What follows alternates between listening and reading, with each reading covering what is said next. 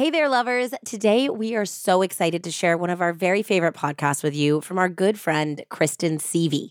Murder She Told is an award winning true crime podcast that dives into lesser known cold cases and true crime stories you're not hearing on other podcasts from New England and beyond. Murder She Told uses detailed and investigative storytelling, weaving in original interviews with the people closest to the case. Plus, Kristen is a credentialed victims advocate.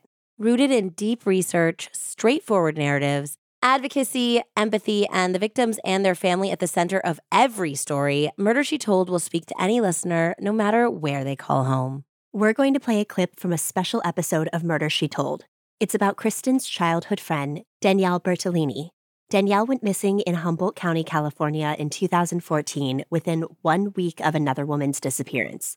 There's an active petition seeking justice for them linked in the show notes. Also, guys, Kristen has an amazing and very soothing voice. We know you're going to love this listen. Learn more at murdershetold.com and binge Murder She Told now wherever you find your podcasts.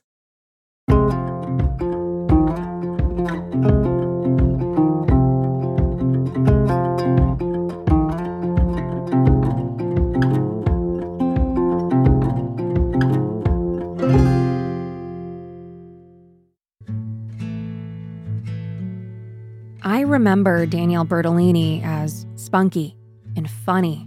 I'm pretty sure she was voted the class clown in elementary school. Danielle was a childhood friend of mine. We both grew up in a tiny town in central Maine. She got in trouble a lot because she couldn't sit still, and she loved to talk. Danielle had a heart of gold and a capacity for compassion that still stands out today. At 20, Danielle, who was so excited to be a mother, lost her baby prematurely. Something that completely changed her, traumatized her. To cope, she fell into a life of drugs. A few months later, in the summer of 2010, she moved to Northern California, hoping to heal and move on with her life. But she was vulnerable and got wrapped up in a bad crowd. This is her mother, Billy Joe.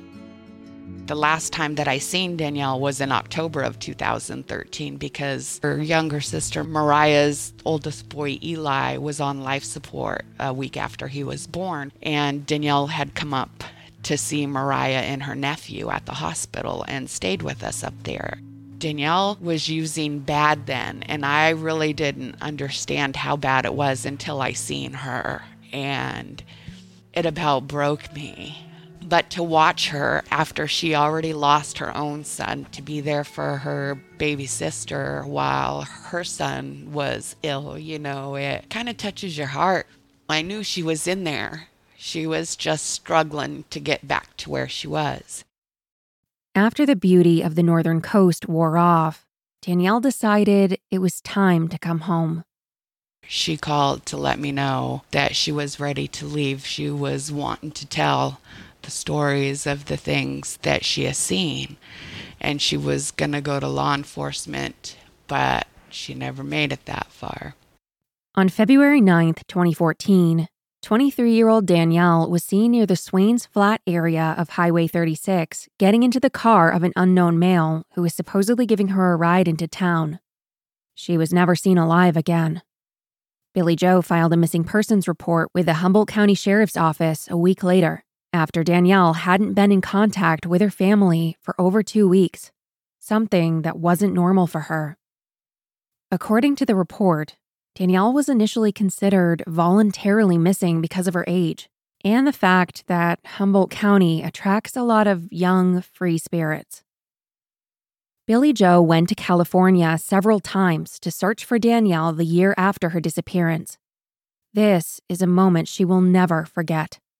So we stopped and I got out and just started taking a walk through the woods and looked like little feet marks. You know, Danielle wore a size six and a half. She had tiny feet. She wasn't very tall and looked like drag marks to me, you know. So I was walking and the whole time praying, you know, if I find her, just don't let it be gruesome. I don't think I could take it.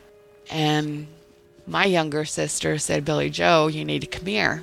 And she said, I found this. And I looked down and I dropped to my knees. I said, Don't touch it.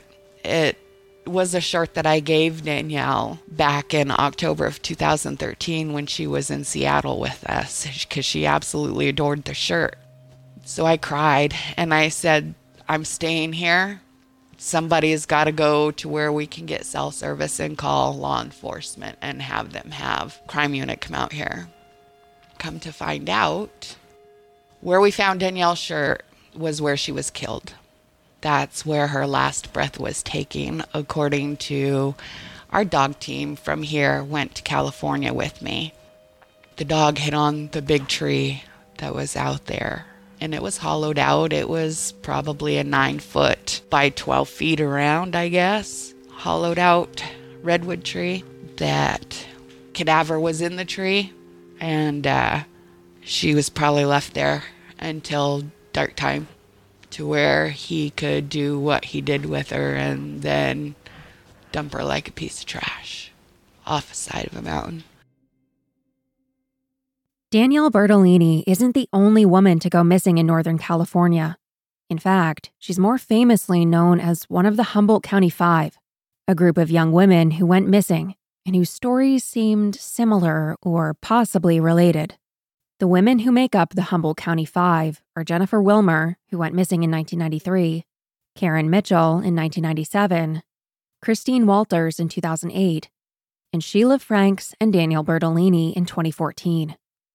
There is no evidence that connects all five cases together, except for Danielle and Sheila, the only two whose remains have been recovered. Sheila Franks was 37 when she disappeared on February 2, 2014. She was last seen by her boyfriend, a man by the name of James Eugene Jones. On February 9th, Danielle was last seen getting into a car at a friend's house. The driver of that car? James Eugene Jones. You've been listening to Murder She Told. I'm Kristen Seavey. If you enjoyed this excerpt from the Danielle Bertolini story, I encourage you to check the link in the show notes for the full episode. There's also a link to a petition for Danielle and Sheila that I would love for you to sign. You can find Murder She Told on Instagram, TikTok, and Facebook. Learn more at murdershetold.com and find Murder She Told wherever you get podcasts.